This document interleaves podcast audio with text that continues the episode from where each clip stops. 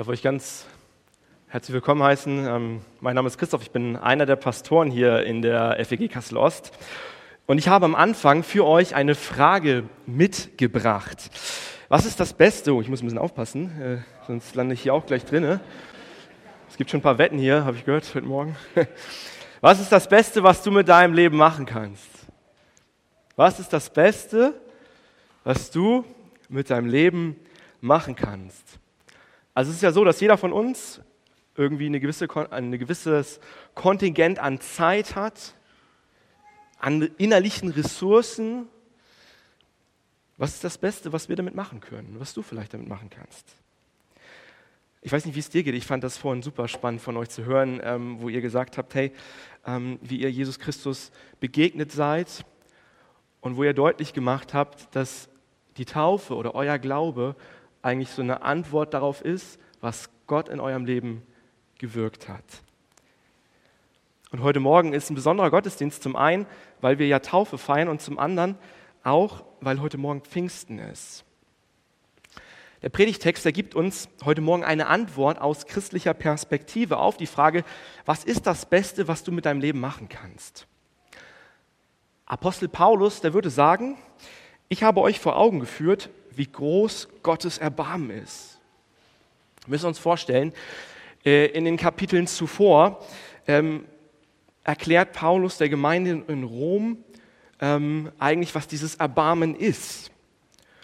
Und in diesen Kapiteln zuvor, da wird deutlich, Gott ist ganz für uns. Gott ist ganz für dich, Gott ist ganz für uns. Er geht den ersten Schritt, er hält nichts zurück.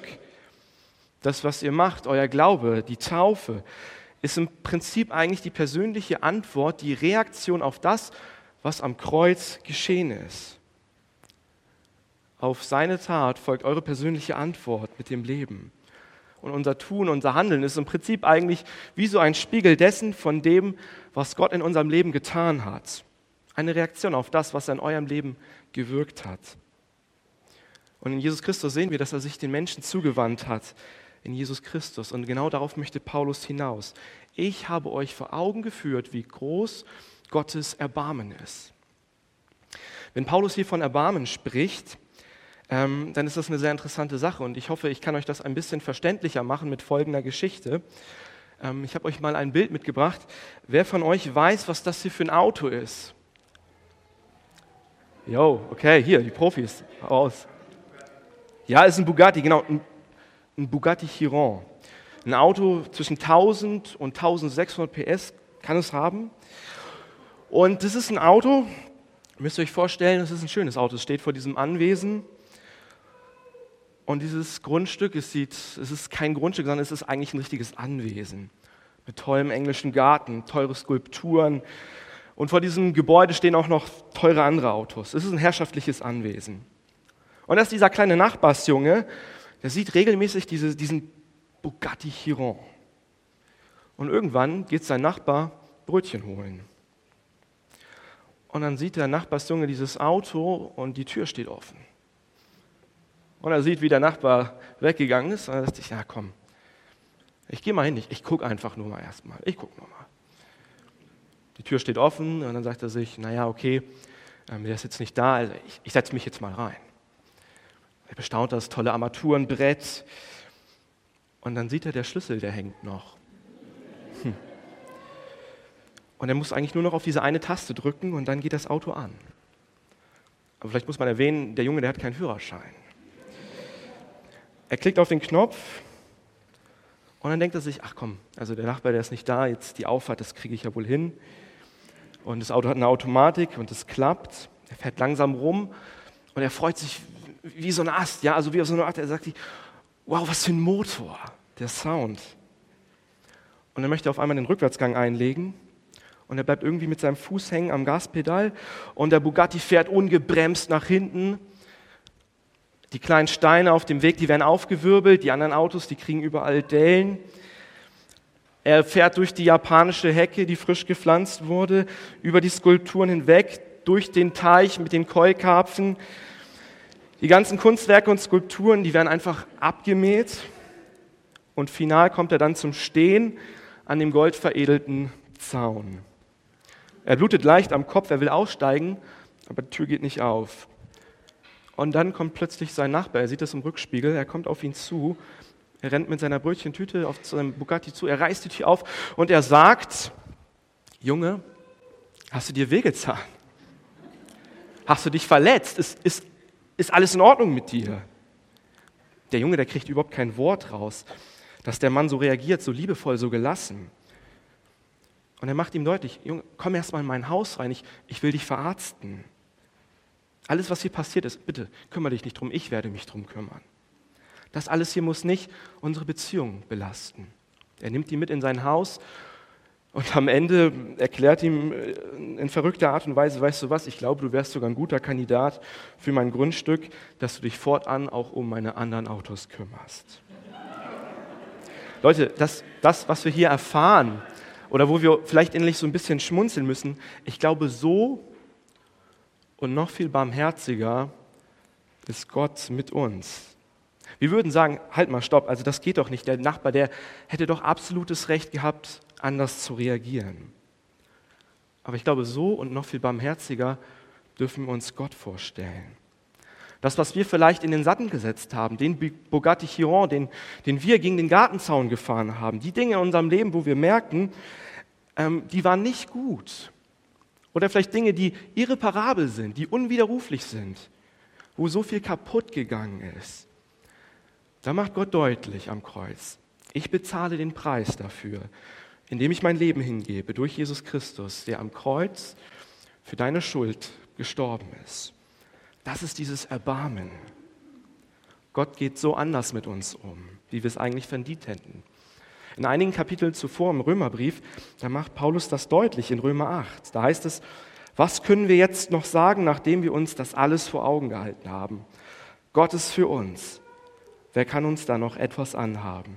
Er hat ja nicht einmal seinen eigenen Sohn verschont, sondern hat ihn für uns alle hergegeben. Wird er uns dann nicht zusammen mit seinem Sohn nicht alles andere auch schenken? Gott hat sich klar für euch, für dich und für mich ausgesprochen. Ich will dir Erbarmen schenken. Und das kannst du sehen, wenn du ans Kreuz schaust. Das darf die Grundlage sein deiner Entscheidung. Wenn jetzt Menschen anfangen, Gott zu vertrauen, dann ist es mehr als ein: Ich möchte Jesus Christus irgendwie zum Vorbild meines Lebens nehmen. Ich will quasi ein guter Mensch sein und vielleicht noch ein paar gute Taten machen. Sondern dann merkt man, dass es wie bei diesem Nachbarsjungen ist. Da ist etwas, was er eigentlich nie wieder gut machen kann. Auch nicht durch irgendeinen Versicherungspreis, der vielleicht im Hintergrund ist, sondern dann ist das etwas, was ihm durch Gottes Erbarmen geschenkt wird. Eine Beziehung, ein neuer Lebensraum. Alles, woraus er im Folgenden lebt, ist durch dieses Erbarmen Gottes am Kreuz durch Jesus Christus deutlich geworden. Das bedeutet die Taufe. Dass du, Tom, und dass du, Cynthia, dass ihr sagen könnt: Danke, Herr, dass du das für mich getan hast. Danke, dass du voller Erbarmen bist und dass ich das erkannt habe im Kopf, im Herzen, in meinem ganzen Leben. Und danke, dass das mein ganzes Leben mit meiner Sünde, die ich habe, vielleicht mit dem Egoismus, dass das mich nicht trennen kann, mit dem, was du am Kreuz für mich vollbracht und getan hast. Das ist das, was Paulus uns heute Morgen hier groß vor Augen führt. Gott ist ganz für dich, Gott ist ganz für uns. Und dann sagt Paulus weiter, die einzig und angemessene Antwort darauf, also er bezieht sich jetzt hier auf dieses Erbarmen, auf diese Gnade, ist, dass ihr euch mit eurem ganzen Leben Gott zur Verfügung stellt und euch ihm als ein lebendiges und heiliges Opfer darbringt, an dem er Freude hat. Das ist der wahre Gottesdienst. Dazu fordere ich euch auf. Paulus, der spricht hier jetzt auf die Antwort des Menschen. Und er hat hier ein konkretes Bild vor Augen. Er hat hier wahrscheinlich ein Brandopfer gedacht, das die Juden damals im Tempel geopfert haben. Und die Bedeutung des alttestamentlichen Opfers war sozusagen ein Akt voller Hingabe an Gott. Für uns heute Morgen ist damit nicht gemeint, dass wir vielleicht jetzt mit unserem Körper irgendwie so komische Dinge anstellen, aber dass wir uns ihm völlig vorbehaltlos hingeben. Wörtlich, dass ihr euer Leib, euren Körper für Gott bereitstellt. Es ist ja so, wir können unseren Körper ja gar nicht anders denken oder unser Leben gar nicht anders denken als mit unserem Körper. Das, was du hast, ist dein Körper. Wie du bist, das, was du sagst, was du tust, wofür du deine Hände einsetzt, wofür du dein Lächeln einsetzt, wofür du deine Sprache, deine Zunge gebrauchst. All das hat mit deinem Körper zu tun. Und Paulus macht jetzt deutlich, die einzig und angemessene Antwort ist, dass du das hingibst, dass du Gott das zur Verfügung stellst. Und das ist auch genau das Bild hier von Taufe, was ihr gerade erlebt habt, dass Gott euch mit eurem ganzen Körper getauft hat. Die ganze Cynthia, der ganze Tom.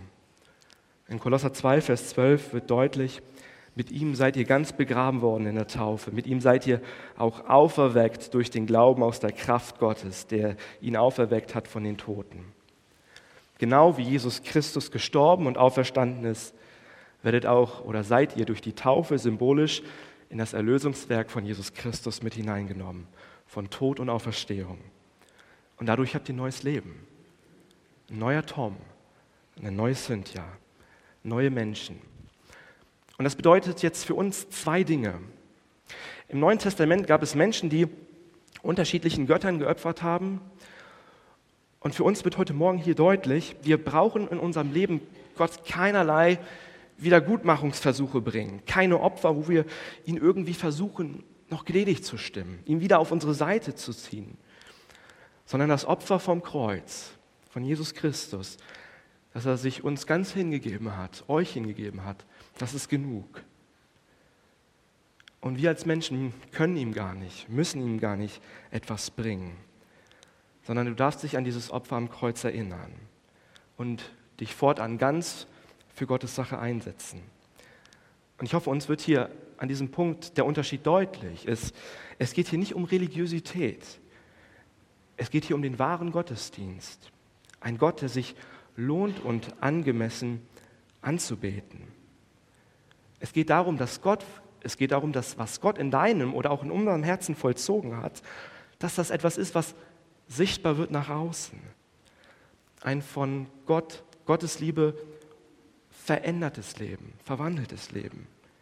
Gott will keine religiösen Gaben von uns, sondern er will dich selbst. Er will nicht dein Geld. Er will auch nicht deinen Aktionismus oder irgendwie dein Pflichtgefühl, dass du dem nachgehst, sondern er will ganz persönlich dein eigenes Herz. Er will auch heute Morgen nicht unsere Gebete, sondern er will den Beter selbst. Gott will nicht jeden Tag von uns irgendwie eine gute Tat, sondern er will ein Leben, das in Verbindung ist mit ihm, die ganze Zeit. Er will nicht nur ein paar Gedanken von uns, wo wir vielleicht 2-3 Mal am Tag an ihn denken, sondern er will unser ganzes Denken prägen, durchdringen. Und das sind alles Dinge, die dürft ihr Gott hingeben. Und genau deswegen können wir heute Morgen sagen, Tom und Cynthia, herzlich willkommen auch in Gemeinde. Gemeinde ist der Ort, wo Menschen sagen, das will ich auch. Ich will mich füllen lassen von ihm. Ich will mich erneuern lassen von ihm. Ich will ein Werkzeug in Gottes Hand sein. Im Römerbrief Kapitel 6, da macht Paulus das deutlich. Wir sind nicht mehr Werkzeuge unseres eigenen Ichs oder unseres eigenen Egoismus, sondern ein Werkzeug in Gottes Hand für die Werke, die er in dieser Welt vorbereitet hat. Was würde jetzt wohl dieser Junge machen, der diese Testfahrt mit dem Bugatti gemacht hat? Würde er dasselbe nächste Woche nochmal machen? Ich glaube, dieser Junge, der hat selbst Erbarmen wirklich erfahren. Und das ist auch das, was Paulus deutlich macht. Wenn Gottes Erbarmen in unserem Leben hineinwirkt, Leute, dann verändert uns das. Dann ist das nicht nur etwas für uns, ganz persönlich, sondern es ist auch etwas für Gottes Sache, für sein Reich, für das Gute. Und das führt mich zu meinem dritten Punkt. Ich ganz für seine Sache, ich ganz für das Gute. In Vers 2, da heißt es, richtet euch nicht länger nach den Maßstäben dieser Welt, sondern lernt, in einer neuen Weise zu denken, damit ihr verändert werdet und beurteilen könnt, ob etwas Gottes Wille ist, ob es gut ist, ob Gott Freude daran hat und ob es vollkommen ist. Es ist quasi dieser Dreischritt, den wir hier sehen. Gott ganz für uns. ich ganz für Gott. Und als drittes, ich ganz für Gottes Sache, für das Gute. Und an diesem Punkt, glaube ich, kommt heute Morgen auch Pfingsten ins Spiel.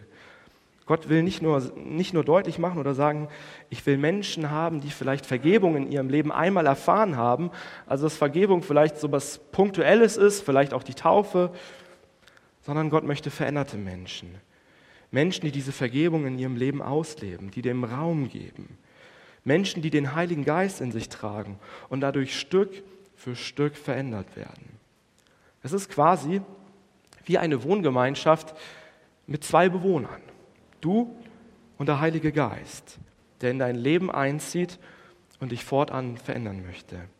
Und der Modus eines Christen bedeutet fortan nicht mehr, ich mache, sondern vor allen Dingen machen lassen, verändert werden. Wenn der lebendige Gott durch seinen Geist in uns wirkt, dann dürfen wir ihn bitten, verändere mein Leben, verändere mein Denken, verändere mein Fühlen und verändere vor allen Dingen auch mein Handeln. Und das ist das neue Leben, das er uns gibt. Das ist gratis. Das ist gratis. Aber es kostet uns auch unser altes Leben. Paulus macht dir deutlich, Leute, lernt umzudenken. Das neue Leben, das du hast, das lehrt dich in einer anderen Art und Weise auch zu denken. Manchmal ist es so, dass wir in unserem Kopf so ungeschriebene Gesetze haben. Das sind so Prämissen, wo wir sagen, also erst ich. Wie du mir, so ich dir. Bist du nett zu mir? Ja, dann bin ich auch nett zu dir. Und wenn nicht, ja, dann spürst du meinen Ellenbogen. Aber lass dich nicht von diesen geschriebenen oder ungeschriebenen Gesetzen bestimmen, sondern richte dich nach einem Leben aus, was von Gottes Liebe geprägt ist und was wirklich das Gute will. Zum Ende des Römerbriefs, Kapitel 12, da macht Paulus das nochmal ganz praktisch deutlich. Er sagt, Leute, die Liebe, die soll echt sein, nicht geheuchelt. Verabscheut das Böse. Lass dich nicht vom Bösen besiegen, sondern besiege das Böse mit Gutem. Die Liebe tut dem Mitmenschen nichts an. Deswegen ist die Liebe die Erfüllung des Gesetzes. Wenn Gott in unser Leben hineinkommt, dann wird diese Liebe unser Leben prägen zu einem Leben, an dem Gott auch Freude hat, so wie es hier im Text steht.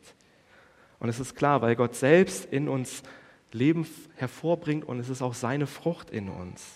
Es ist wie Input ist gleich Output.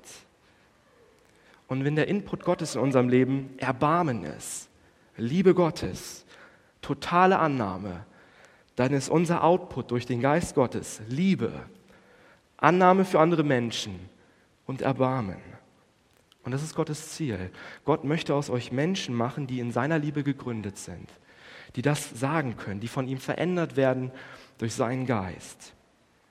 Und ihr habt es bezeugt vorhin, ihr habt es bezeugt durch eure Worte und ihr habt es bezeugt durch eure Taufe, dass ihr Gottes Erbarmen erfahren habt und dass eure Antwort darauf eure persönliche Entscheidung ist, die ihr sichtbar gemacht habt in der Taufe. Dass ihr verändert werdet, weil ihr wisst, Gott ist jemand, der ist ganz für uns, ganz für mich. Und daraus folgt, dass ich auch ganz für Gott sein möchte. Und vor allen Dingen auch mich für die Dinge einsetze, die Gott mir persönlich auf mein Herz legt, für sein Reich. Ich möchte noch mit uns beten.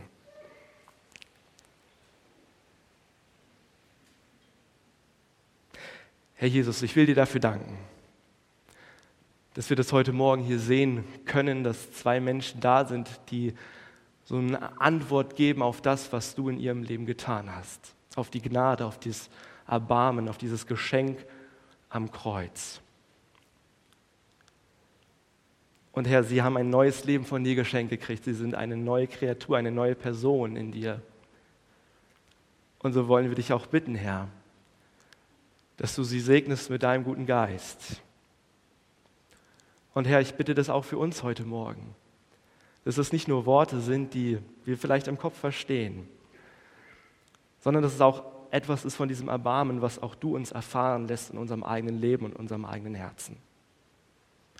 Danke, dass du uns gnädig an deine Hand nimmst und dass auch du uns mit deinem Geist beschenken möchtest. Danke, dass du ganz für uns bist. Amen.